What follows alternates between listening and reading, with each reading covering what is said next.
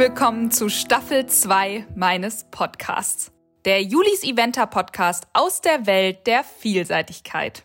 In der dunklen Jahreszeit sind die Vielseitigkeitsreiter ja meistens ihres Herzstückes so ein bisschen beraubt. Es gibt keine Geländetrainings, wenig Möglichkeiten draußen zu galoppieren und die grüne Saison ist noch in weiter, weiter Ferne. Umso schöner, dass wir im Podcast immer wieder mit jungen Talenten, großen Stars und anderen aus der Welt der Vielseitigkeit sprechen, um uns zu erinnern. Wir haben ja nicht mehr so viel Zeit zu überbrücken, bis es wieder losgeht. Ich stelle mich ganz kurz vor. Die meisten werden mich schon kennen, daher nur ganz flott. Ich bin Juliane Barth, reite seit ich denken kann und auch seit jungen Jahren Vielseitigkeit. Meine Mutter ist daran schuld. Sie hat mich nämlich schon auf ihren Turnieren mitgenommen, als ich ganz klein war. Und wenn man dem Virus einmal verfallen ist, dann kommt man echt nicht mehr davon los. Die Vielseitigkeit hat ihren ganz besonderen Reiz und ich glaube, das bestätigen hier auch alle Gesprächspartner, mit denen ich bisher sprechen durfte. Folge Nummer drei kommt nun etwas verspätet, aber nicht mit weniger Leidenschaft. Wir sprechen heute mit einem weiteren Nachwuchstalent, diesmal wieder aus Deutschland und ähnlich wie in der letzten Folge kommt dieser junge Reiter aus einer absoluten Reiterfamilie. Kelvin Böckmann. Er hat mit dem Sport schon sehr, sehr, sehr früh angefangen, war mit neun bei seiner ersten goldenen Schärpe der Ponys und ist mit zehn bei den deutschen Meisterschaften gegen die 16-Jährigen angetreten. Er ist erfolgreich, war bei seinen internationalen Starts quasi nie schlechter als im ersten Viertel platziert und dabei, und das finde ich so erstaunlich an den jungen Leuten, super reflektiert und auf dem Boden geblieben. Ich hoffe sehr, dass seine Eltern diese Folge zu hören bekommen, denn da muss man einfach vor Stolz platzen. Es ist mal wieder eine sehr interessante Folge geworden, aber nun hört selber rein. Ich wünsche euch ganz viel Spaß.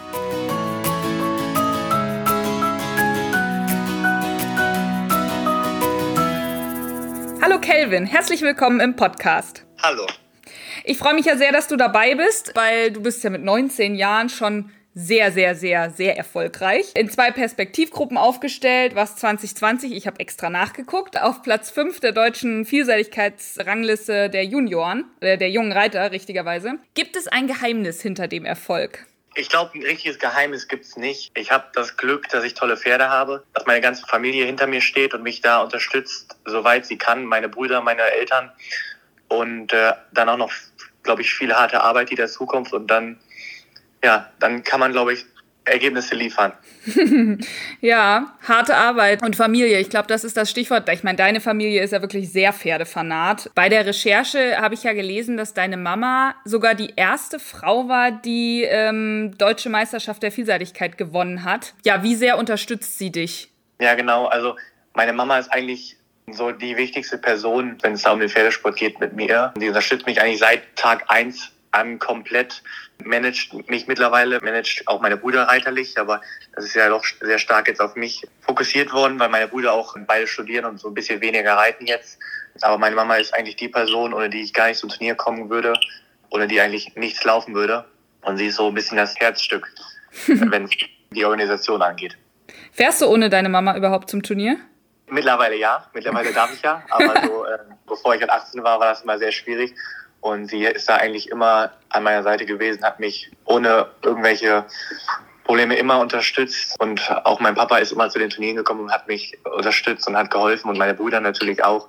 Also da zieht schon die ganze Familie an einem Strang. Ich frage das so, weil ich habe ja auch mit meiner Mama immer, also wir fahren immer zusammen aufs Turnier und klar, früher, ja. also unter 18, äh, da war es auch nicht anders möglich. Aber ich habe nee, das genau. nach 18 dann mal ein, zwei Mal probiert ohne sie und das ging gar nicht. Also ich bin überhaupt ja, nicht klargekommen. Ich, ich habe es auch noch nicht aufgemacht. Es ging aber immer. Aber ja, ich bin froh, so wie es momentan läuft. Ja. Jetzt hast du deine Brüder schon angesprochen. Ihr seid ja drei Jungs. Jetzt müsste ich ja, wahrscheinlich genau. mal eine Folge mit deiner Mama aufnehmen, um zu fragen, wie man das denn mit drei Jungs macht, ja. wenn die alle drei reiten wollen. Ja, das war, glaube ich, für meine Eltern oder ist es immer noch eine große Herausforderung gewesen, auch alleine uns alle beritten zu machen und alles so zu koordinieren und zu managen. Jetzt mittlerweile ist es ein bisschen ruhiger geworden, aber damals haben wir alle drei noch, also meine Brüder noch viel stärker geritten, dann haben wir noch Tennis gespielt und alles Mögliche. Also das war schon nicht leicht für meine Eltern, glaube ich. Das hört sich auf jeden Fall so an. Gab es denn dann so unter Brüdern, gibt es auch schon so ein bisschen mehr Konkurrenzdenken als bei den Girls? Das würde ich gar nicht so unbedingt sagen, weil ich glaube, das war bei uns dreien von Anfang an so, dass wir uns füreinander gefreut haben, wenn der eine mal Erfolg hatte. Und wenn wir dann auch zusammen auf Turnier geritten sind, dann war das eher immer so, dass, ja, wie gesagt, wir füreinander mitgefiebert haben, anstatt, sage ich mal, zu hoffen, dass der eine jetzt einen Fehler hat, äh, sodass der besser ist. Da sind, haben wir eigentlich schon immer an einem Strang gezogen. Ja, sehr schön. Wolltet ihr denn alle drei dann schon immer reiten? Ja, genau. Also wir haben eigentlich von ganz klein auf alle sehr, sehr regelmäßig geritten und haben auch noch viele andere Sportarten gemacht. Wir haben alle drei anfangs noch Tennis gespielt und Fußball gespielt und ich habe noch Gitarre gespielt. Und irgendwann so mit den Jahren, ich glaube, da wurde ich acht, neun, zehn Jahre alt, da wurde die Zeit aber doch etwas knapp. Und ja. äh, in den Wochenenden gab es Fußballspiele und aber auch die Reitturniere. Und da haben meine Eltern irgendwann gesagt, so, ihr müsst euch langsam mal entscheiden, weil alles können wir auch nicht. Das Wochenende hat nur drei Tage. und dann habe ich aber von Anfang an gesagt, ich will weiter reiten und mich darauf auch mehr konzentrieren. Kannst du denn noch Gitarre spielen? Oh, das ist, glaube ich, zu lange her. Also, das müssen wir mittlerweile fast zehn Jahre und das habe ich leicht verlernt. Ja, also ein bisschen müsste man das wahrscheinlich noch wieder üben. Ja, so ein bisschen auffrischen, genau. Ja, so eine ganz klassische Frage, wenn du dich dann quasi für den Reitsport und die Pferde entschieden hast, was bedeuten dir die Pferde? Also Pferde sind für mich schon immer besondere Bezugspersonen gewesen, sagen wir es mal so, weil ich einfach viel meiner Freizeit mit den Pferden zusammen verbracht habe. Das, was ich an Pferden so schätze, ist, dass sie einem auch einfach unglaublich viel zurückgeben. Klar ist das viel Aufwand so als Hobby mit dem Reiten, aber Pferde geben einem einfach unglaublich viel mit, was einem, glaube ich, auch im ganzen Leben viel weiterhilft und das schätze ich so sehr an den Tieren. Gab es denn ein ganz besonderes Pferd? Also du kennst das ja, auf Instagram heißt es immer Once in a ja. Lifetime Horse. Ja, genau. Eigentlich ein einziges gab es nicht. Mir würden jetzt spontan zwei Stück einfallen. Das ist einmal mein Erfolgspony damals Azkaban gewesen, der einfach ja, mich vom A-Niveau bis zur Europameisterschaft gebracht hat und mit dem ich auch einfach durch dick und dünn gegangen bin. Genauso wie ja das zweite Erfolgsschritt, was ich jetzt mal so aufführen würde, meine Springstute Cavella Z, die mich auch vom Children-Alter bis zur Europameisterschaft bei den Junioren gebracht hat. Und äh, ja, wenn man so viel erlebt zusammen als, als Partner mit dem Pferd, dann schweißt es, glaube ich, unglaublich zusammen und deshalb sind das so meine Herzenspferde. Sehr lustig, weil ich ja heute bei Instagram hast du eine kleine Fragerunde gemacht, äh, ja, die ich mir natürlich genau. ganz schnell noch angeguckt habe. Und ja. ähm, da hast du auch erzählt, dass Cavella ja jetzt bei euch immer noch ist und aber einen Fohlen gekriegt hat. Genau, Cavella jetzt momentan nicht mehr im Sport, sondern sie hat jetzt letztes Jahr einen Fohlen bekommen und ist eine super Mama. Und ich freue mich schon sehr, wenn das Pferd dann fünf, sechs Jahre älter ist, ähm, dann auch mit dem auf Turnier reiten zu dürfen. Das wird bestimmt ein Special Moment. Ja, definitiv. Kommen wir einmal zur Vielseitigkeit. Irgendwann hat das halt angefangen. Kannst du dich noch so an die ersten, weiß ich nicht, Vielseitigkeiten erinnern? Oder so gab es da irgendeinen bestimmten Moment, wo du gesagt hast, boah, das fesselt mich so, das will ich machen? Also ich glaube, diesen bestimmten Moment, den gab es nicht, weil das einfach dieser ja, langjährige Prozess war, äh, weil ich ja immer schon auch eigentlich Vielseitigkeit drin bin und springen. Aber an die eine Sache kann ich mich nur immer erinnern, das war Ganakesee, glaube ich, bei einer Cross-Vierzügelklasse. Ich weiß auch gar nicht, wie alt ich da war. Also vielleicht fünf oder sechs, wo mein Papa mich dann so über Baumstämme geführt hat und durchs Wasser. Ich glaube, damit hat das so langsam angefangen und dann mit den höheren Klassen und den schwereren Turnieren hat auch einfach kam noch das Adrenalin dazu und das, ja, das fesselt einen dann doch schon.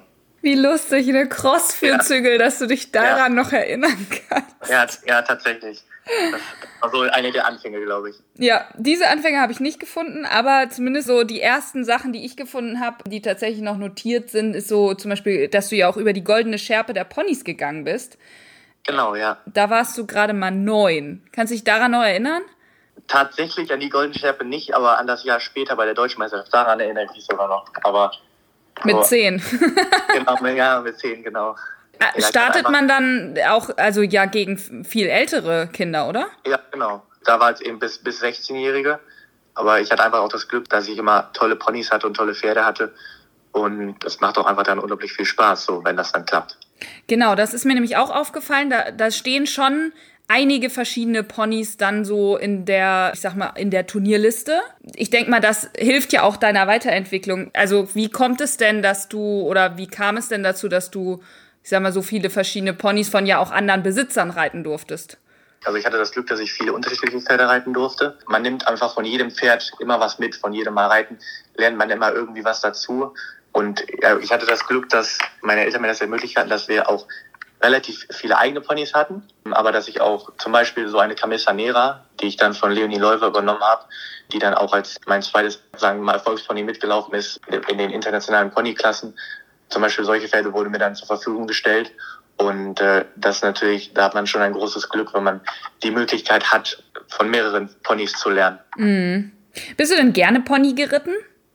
Ja, super gerne. Wenn ich jetzt mal kurz ausschweife, ja, mein Pony Azkaban, den haben wir bekommen, denn der ist nur ländlich ein bisschen A und L gelaufen, auch gar nicht großartig und den mussten wir aber auch erstmal ausbilden und das haben wir alles zusammen mit meiner Mama habe ich das gemacht. Ich war ja noch sehr, sehr, sehr jung, äh, alleine machen zu können und ja, mit dem bin ich über die Jahre einfach unglaublich zusammengewachsen und äh, so, dass man sich am Ende auch einfach blind vertraut hatte. Ja. Was ist, würdest du sagen, der klare Vorteil zu den Großpferden? Mm, also ich glaube einfach, um erstmal ein Gefühl dafür zu bekommen, wie sich das anfühlt, weil ein Ponygaloppsprung ist ja doch nochmal eine Dimension kleiner als ein Pferdegaloppsprung und äh, so ein Pony ist ja doch, so würde ich mal sagen, besser handelbar als ein, als ein Großpferd und ich glaube, das ist einfach eine, eine sehr gute Möglichkeit und Chance, in den Sport reinzukommen. Mhm. Wie haben dich denn deine Eltern so, ich sag mal, gelenkt? Ich habe ja jetzt schon mit einigen jungen Menschen gesprochen im Podcast und es ist schon immer so, dass die Eltern immer so unterschiedliche Dinge haben. Jetzt gerade erst Lea Siegel, letzte Folge, da habe ich gehört, sie wurde immer nur gebremst. Nein, das geht noch nicht und das geht noch nicht und du musst erst das. Wie war das bei euch? Also ich würde sagen, gelenkt haben mich meine Eltern überhaupt nicht, weil bei uns, die haben immer gesagt, wenn ihr Fußball spielen wollt, wenn ihr Tennis spielen wollt, egal was, wir unterstützen euch in allem, soweit wir können. Und das lief aber dann zwangsläufig eben aufs Reiten hinaus. Und ich habe eben noch mit meiner Mama darüber gesprochen und sie hat erzählt, daran erinnere ich mich aber tatsächlich nicht mehr, wie wir damals zu dritt mit unseren drei Ponys in die Halle gekommen sind, gesagt haben, Tür frei und sie gefragt haben, ob wir jetzt denn galoppieren dürften. Also wir waren damals schon so, ich sag mal, sehr ehrgeizig.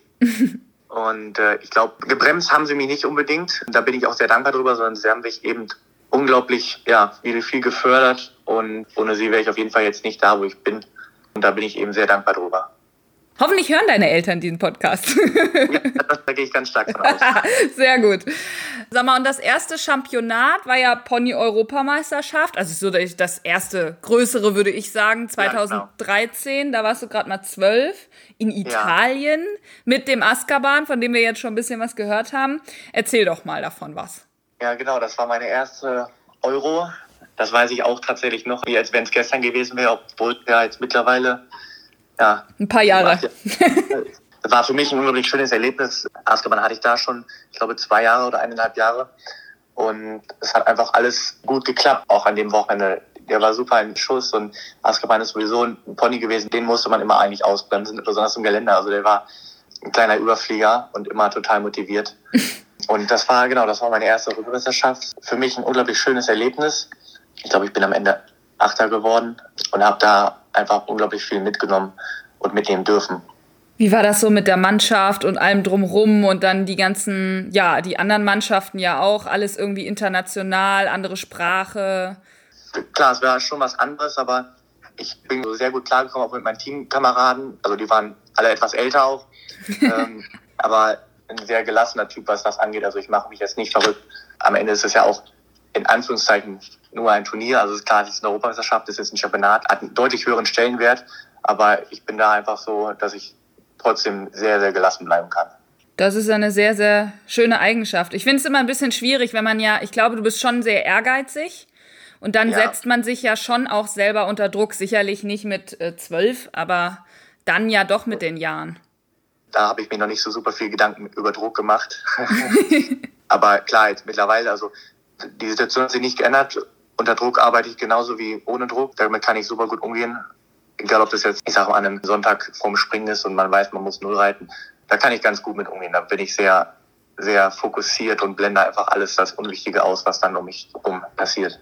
Top, würde ich sagen. Aber es ist ja schon so, das hatte ich ja eingangs erwähnt, du bist ja in zwei Perspektivgruppen aktiv im Springen und in der Vielseitigkeit. Das warst du ja auch damals schon. Also ich glaube, in dem Jahr nach der Pony Euro bei irgendeinem Nationenpreis gewonnen, der Springreiter in der Schweiz mit eben der besagten Cavella Z, die ja. wir schon mal erwähnt haben. Das ja. war aber das schon irgendwie immer so doppelte Belastung, oder nicht? Also Belastung würde ich es auf keinen Fall nennen. Ich bin unglaublich dankbar, dass ich das beides machen darf. Für mich ist es eigentlich eine doppelte Chance, weil ich es einfach unglaublich genieße, beide Sportarten, also beide Disziplinen ausführen zu dürfen.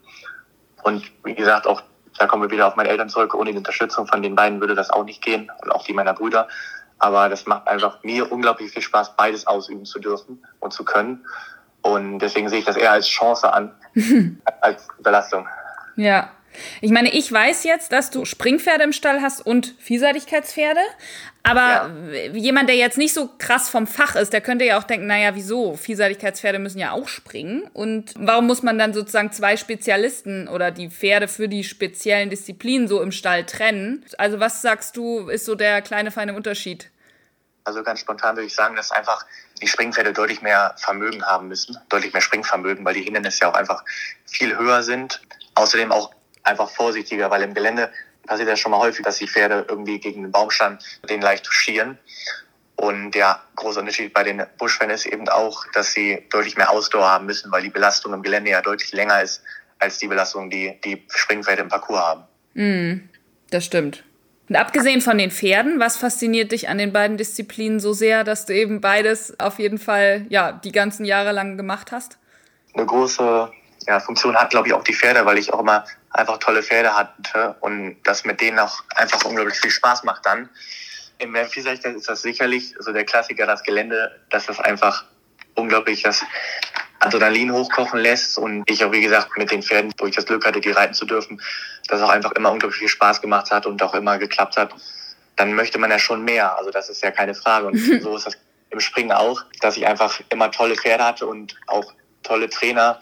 Kann ich auch mal kurz Kurt Gravemeyer erwähnen, und so ein Martin Haunos, Vater von einem guten Freund von mir, die mich unentbehrlich unterstützt haben. Also es sind viele Faktoren, die da reinspielen. Ist das Training denn für dich anders? Also du reitest ja sicherlich bei dem Vielseitigkeitstraining auch mal ein Springtraining mit und dann hast du eben auf der anderen Seite den Spezialtrainer beim Springtraining. Sind das unterschiedliche Trainings? Also als Basis eigentlich kann man grundsätzlich sagen, die Dressur das Wichtigste. Mhm. Das Dressur, dass die Pferde dressurmäßig gut ausgebildet sind auch gut reitbar sind. Und dann ist das natürlich, spezialisiert man sich da so ein bisschen, also die, die Trainer so ein bisschen anders, wenn ich jetzt ins Springen gucke, dass einfach die technischen Anforderungen einfach ein bisschen anders sind als die für ein Vielseitigkeitspferd jetzt im Springparcours, weil mhm. muss man ja doch deutlich schneller auf Situationen, auf unterschiedliche Situationen reagieren können, ob man jetzt Galoppsprung mehr macht oder weniger macht. Und das sind doch schon unterschiedliche Sachen, die man da mitnimmt. Ja. Wenn man jetzt so generell guckt auf so eine Erfolgsbilanz, wenn man das denn machen äh, will, macht, äh, du warst ja. ja echt überall, hast irgendwie, weiß ich nicht, wie viele Europameisterschaften bist du geritten? 13, 14, 15, 16, 18, 19, also sechs Stück schon, ne? Ich glaube, ja. ja. Zweimal, zweimal ja auch doppelt in einem Jahr. Ja, okay, gut, die habe ich noch nicht mal gerechnet.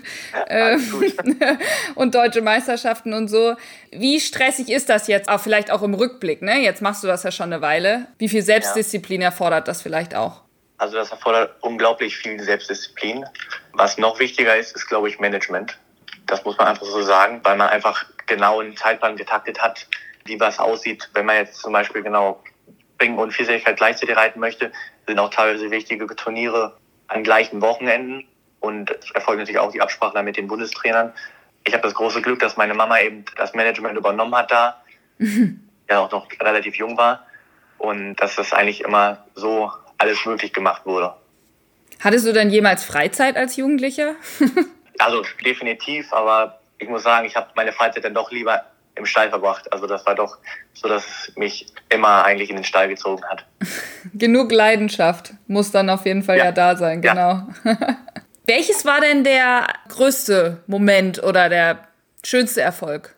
Da kann ich eigentlich auch keinen einzelnen aufzählen, weil es über die Jahre unglaublich viele schöne Momente gab.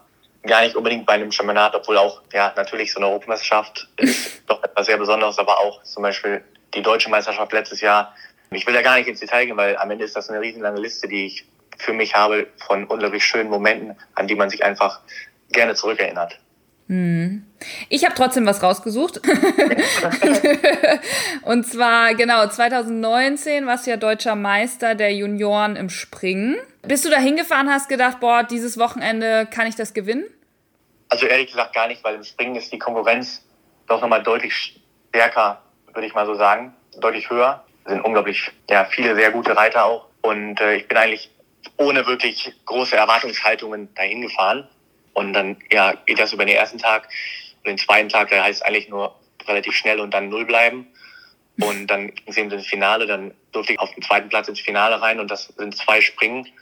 Und ja, dann habe ich mir da schon gedacht, okay, das könnte ja nicht so schlecht aussehen, wenn du jetzt nochmal null bist. Dann war ich die dritte Runde auch null. Und dann hat es einfach geklappt. Also man, ich bin auf jeden Fall ohne, ohne große Erwartungen hingefahren. Und dann ist es am Ende noch schöner, glaube ich, aber zum Beispiel dieser Erfolg auch, der wäre gar nicht möglich gewesen ohne einen Kurt Gravemeyer oder einen Martin Haunos oder zum Beispiel auch ein René Tebel, der Vater von Justine und Maurice Tebel, die mich dann auf dem Abreiteplatz unterstützt haben. Und das gibt einem selbst auch unglaublich viel Selbstvertrauen in dem Moment. Und ich glaube, das ist am Ende eine, eine Teamarbeit. Ja. Was war das für ein Pferd, das du da geritten bist?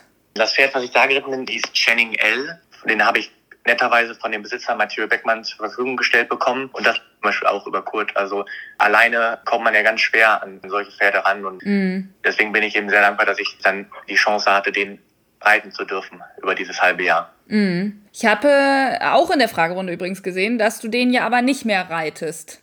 Nee, leider nicht. Leider ist er jetzt momentan in England, glaube ich. Der wurde dann nach England verkauft. Ja, so ist das aber eben, wenn man von Besitzern abhängig ist, dass das natürlich nicht immer so läuft, wie man sich selber am liebsten erhofft. Aber trotz alledem bin ich eben unglaublich dankbar, dass ich das Pferd ein halbes Jahr reiten durfte. Und wie gesagt, ohne ihn wäre ich auch nicht da, wo ich heute bin.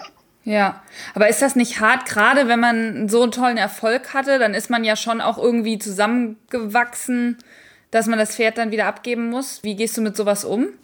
Das ist auf jeden Fall hart. Also bei jedem Pferd von mir. Ich hatte das Glück, dass ich noch nicht so viele Pferde gehen lassen musste, sagen wir es mal so. Aber war das, weil er mir eben, ja, ich, ich hatte eine relativ kurze Zeit, ich glaube ungefähr ein halbes Jahr. Am Anfang der Saison habe ich ihn bekommen. Und der war aber ein neues Fit und hat im Parcours auch immer auf die kleinen Hilfestellung gelauscht und wollte immer nur sein Bestes geben. Und da sieht man nämlich schon nach. Also da ist man schon relativ traurig, wenn dann so ein Pferd einen verlässt. Hm.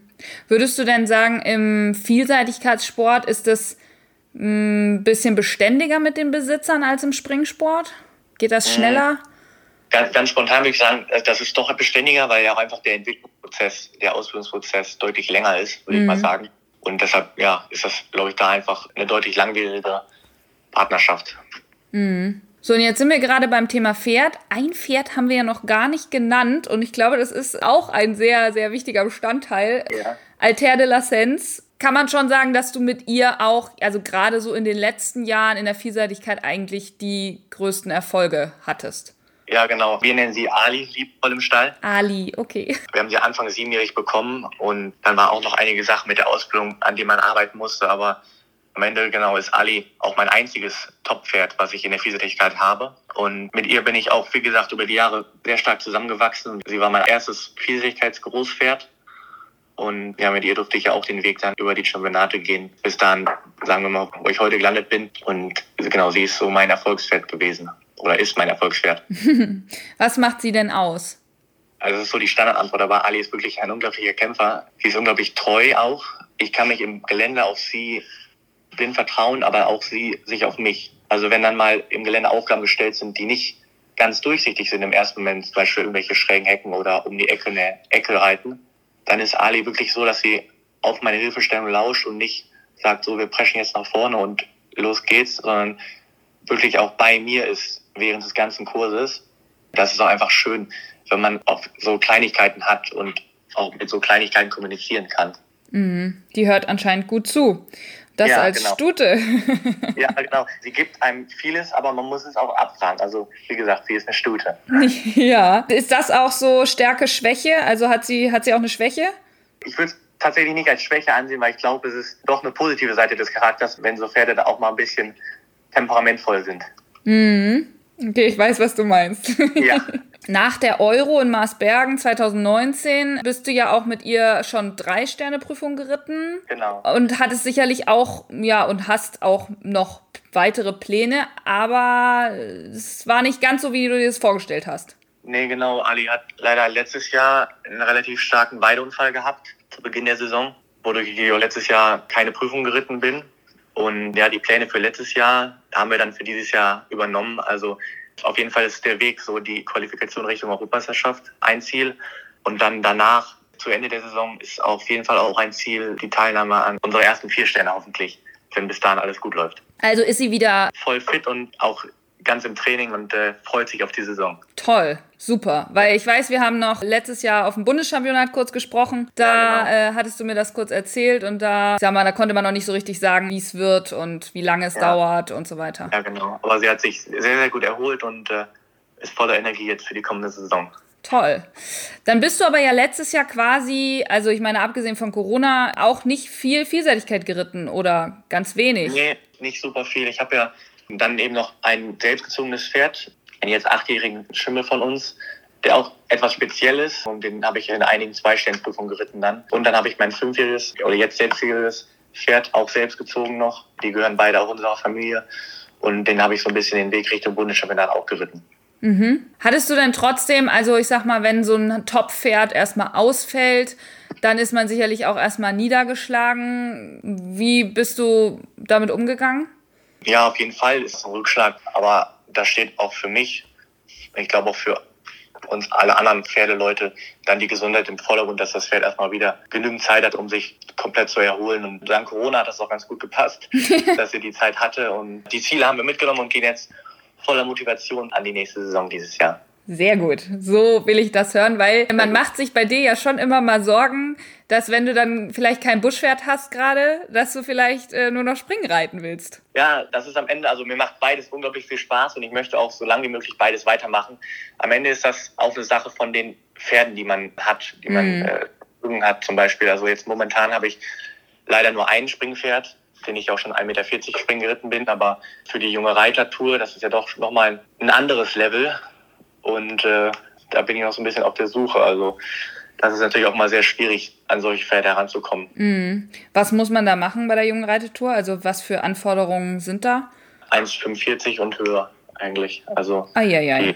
die Finalspringen auf der deutschen Meisterschaft und genau, wenn man dann mal ganz weit in die Ferne blickt in Richtung Meisterschaft, die sind schon äh, dann auch Richtung 1,50. Hi, okay. Viel. Jetzt hast du schon verraten, also Pläne, Vielseitigkeit hast du gesagt, Richtung Euro und dann vielleicht genau. erste vier Sterne. Ja. Und Springen ist dann ähnlich? Leider nicht. Also da, wie gesagt, da habe ich das Problem, dass das Pferd, was ich zur Verfügung momentan habe, ist auch ein super tolles Pferd, aber so eher auch für die junge Reitertour gut mhm. geeignet. Und ja, wie gesagt, äh, falls irgendjemand ein Pferd hat, für die junge Reitertour gerne Okay, hier ein kleiner Aufruf mit ja, genau. Zwinker-Smiley. Genau. das ist nochmal eine andere Liga an, an Springpferden, die man da braucht. Mhm. Von daher gucke ich einfach mal, wie sich das jetzt entwickelt. Was wäre für dich so ein Endziel oder auch Schrägstrich Traum? Sagen wir mal so in den nächsten fünf Jahren oder ungefähr? Ja, oder dein Leben, ich weiß nicht. Für mein Leben, also ja, das, das große Ziel von uns allen Sportlern ist irgendwann mal Olympia. Ich glaube, das ist auch so der Traum, den jeder lebt und mhm. den jeder gerne erreichen möchte. Und das motiviert dann ja natürlich auch. Man muss sich ja nicht sagen Ziele setzen, weil das ist ja doch noch sehr weit entfernt. Aber man setzt sich ja doch schon Ziele, auf die man hinarbeitet dann. Etappenziele. Genau, ja. Bleibst du denn beruflich auch im Reitsport oder ähm, bist du da anders aufgestellt? Eigentlich ist das doch mein Ziel, ich sag mal, mein Hobby zum Beruf zu machen, weil man da doch ehrlich sagen muss, dass man als Amateur im heutigen Profisport nicht ganz oben mitreiten kann. Ja. Und von daher wäre das natürlich auch schon schön, wenn man irgendwann mal ganz nach oben kommt. Ja. Aber du studierst ja noch irgendwas nebenbei, oder? Ja, genau. Ich studiere momentan BWL. Ich habe dieses Jahr angefangen, weil ich mir auch einfach selber gesagt habe, dass ich auch irgendwie eine Sicherheit haben möchte zum Reiten. Da kann natürlich immer mal was passieren. Also ich brauche nur heute vom Pferd zu fallen und es muss irgendwas passieren und dann wird gesagt, ja, sie können jetzt nicht mehr reiten oder, oder, oder. Also das ist natürlich das Worst-Case-Szenario. Aber deswegen habe ich doch gerne so eine kleine Sicherheit in der Tasche. Und ja. Das macht mir auch Spaß. Das ist ja auch am Ende, kann dir das ja, ich meine, BWL kannst du auch für dein Reiten sozusagen als Business irgendwie auch nutzen am Ende, ja, die ja. Sachen, die du da lernst. Also das kann ja irgendwie nicht verkehrt sein, finde ich. nee, genau, genau so ist es. So, wir sind eigentlich quasi schon am Ende der Folge angekommen und am Ende der Folge gibt es immer noch so eine kleine Inspirationsfrage. Also, was inspiriert oder motiviert dich also quasi jeden Tag wieder aufs Pferd zu steigen, weiterzumachen, deine Ziele zu verfolgen? Auf jeden Fall auf der einen Seite sind das die Träume, die man hat, auf die man hinarbeiten möchte. Und auf der anderen Seite ist es aber auch für mich generell die Arbeit mit dem Pferd, die mir unglaublich viel Spaß macht und ich da einfach Spaß habe, in den Stall zu gehen und mit den Pferden zu arbeiten und mit den Pferden meine Zeit zu verbringen. Und das ist auch so ein großer Teil, der mich motiviert. Super, sehr schönes Schlusswort. Vielen Dank, Kelvin, dass du dir so viel Zeit genommen hast. Ich, ich bedanke mich. Vielen lieben Dank.